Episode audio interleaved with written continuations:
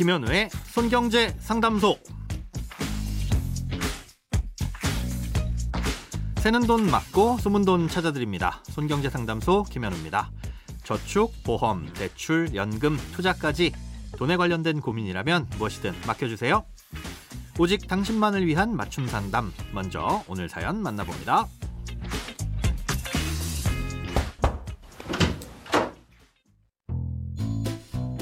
저는 공무원으로 일한 지 2년이 조금 넘었는데요. 공무원이 가입할 수 있는 저축 중에 행정공제회라는 게 있습니다. 이율이 일반 적금보다 높고 복리이자라 50만 원씩 넣고 있는데요. 제가 보기엔 크게 단점은 없어 보이는데 이걸 너무 많이 넣으면 안 좋다는 이야기를 얼핏 들었습니다. 제가 잘 모르고 있는 부분이 있는지 혹시 위험해서 그런 건지 걱정되고 궁금합니다. 공무원뿐만 아니라 뭐 교직원, 군인, 소방관 등등 다양한 단체에는 공제회라는 게 있습니다. 음, 단체 내 구성원들끼리 돈을 모아서 뭐 질병이나 부상, 예, 사망 같은 일을 당하거나 뭐 넓게는 혼인, 출산 같은 다양한 일이 생겼을 때 이걸 대비하도록 하는 마치 보험과 계모임을 섞어 놓은 듯한 성격이라고 볼 수 있습니다. 에, 예, 그렇게 회원들에게 모은 돈으로 각종 수입 사업을 통해서 뭐 이익을 내고 그런 이익을 이자와 각종 복지 혜택으로 돌려주기도 하는 게 이 공제회 저축 상품인데요.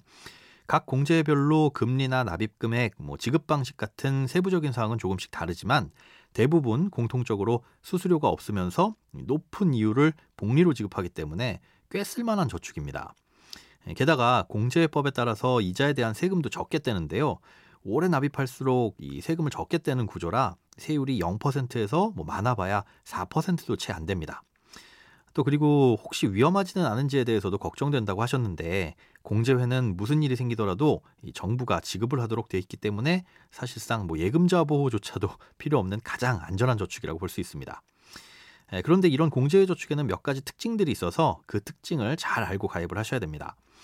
행정공제회에 대한 사연을 보내주셨으니까 이 행정공제회 위주로 설명을 드리자면요. 올해 7월 1일 기준 이율을 보니까 무려 연 3.85%나 됩니다. 이건 복리이자니까 오랜 기간 납부할수록 이자가 많이 불어날 텐데요.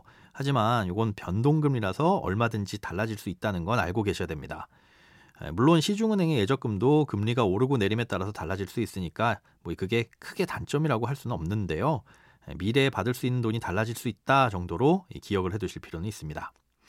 무엇보다 가장 주의할 점은 일단 한 번 납입한 돈은 전부 해약하거나 퇴직하지 않는 이상은 절대로 꺼내 쓸 수 없다는 겁니다. 생활비가 부족하거나 뭐 다른 일 때문에 돈을 좀 모아야 할 땐 납입금을 줄이는 건 가능해도 목돈이 필요할 땐 깰 수밖에 없는데요. 이러다 보니까 결혼 같은 큰 돈 들어갈 일이 생기면 이걸 담보로 대출을 받거나 해약을 하는 일이 생길 수 있습니다. 아, 이렇게 퇴직 이외의 사유로 중도에 해약을 하게 되면 약정된 이자를 다 못 받게 되는데요. 20년이 넘기 전까진 기간에 따라서 원래 약정된 이자의 0%에서 70%만 받을 수 있습니다. 예, 그래서 10년 이내에 깨서 쓸 돈이라면 차라리 다른 일반 금융상품으로 돈을 모으는 게 더 유리할 수 있다는 거죠. 자, 그렇다면 공제의 저축은 어떤 식으로 활용하는 것이 가장 좋은 거냐? 공무원은 퇴직수당 외에는 퇴직할 때 받을 수 있는 목돈이 따로 없습니다. 아, 일반 직장인들이 받을 수 있는 퇴직금이 공무원들에겐 연금의 형태로 나오기 때문인데요. 예, 그렇기 때문에 공제의 저축은 스스로 만드는 퇴직금이라고 생각하셔야 됩니다. 그래서 퇴직할 때까지 절대 깨지 않을 이 부담 없는 수준으로만 가입을 하시는 게 좋습니다. 뭐 예를 들어 처음 임용했을 때는 5만 원씩 시작해서 매년 호봉이 승급할 때마다 또 5만 원씩, 뭐 직급이 오르면 10만 원씩 이렇게 늘려가는 식으로요. 음, 그래야 처음엔 목돈이 안 쌓여 있으니까 깨봐야 별 도움이 되지 않아서 안 건드리게 되고 음, 뭐 남는 돈을 저축해서 여유도 생기게 되는 거고요. 음, 즉 퇴직할 때까지 오랜 기간 안 깨는 게 가장 중요하니까 깨지 않도록 적당한 금액을 조금씩 납입하시는 게 핵심이라고 볼 수 있습니다. 크고 작은 돈 걱정 혼자 끙끙 앓지 마시고 imbc.com 손경제상담소 홈페이지에 사연 남겨주세요. 검색창에 손경제상담소를 검색하시면 쉽게 들어오실 수 있습니다. 여러분의 통장이 활짝 오는 그날까지 1대1 맞춤 상담은 계속됩니다. 돈 모으는 습관 손경제상담소 내일도 새는 돈 맞고 숨은 돈 찾아드릴게요.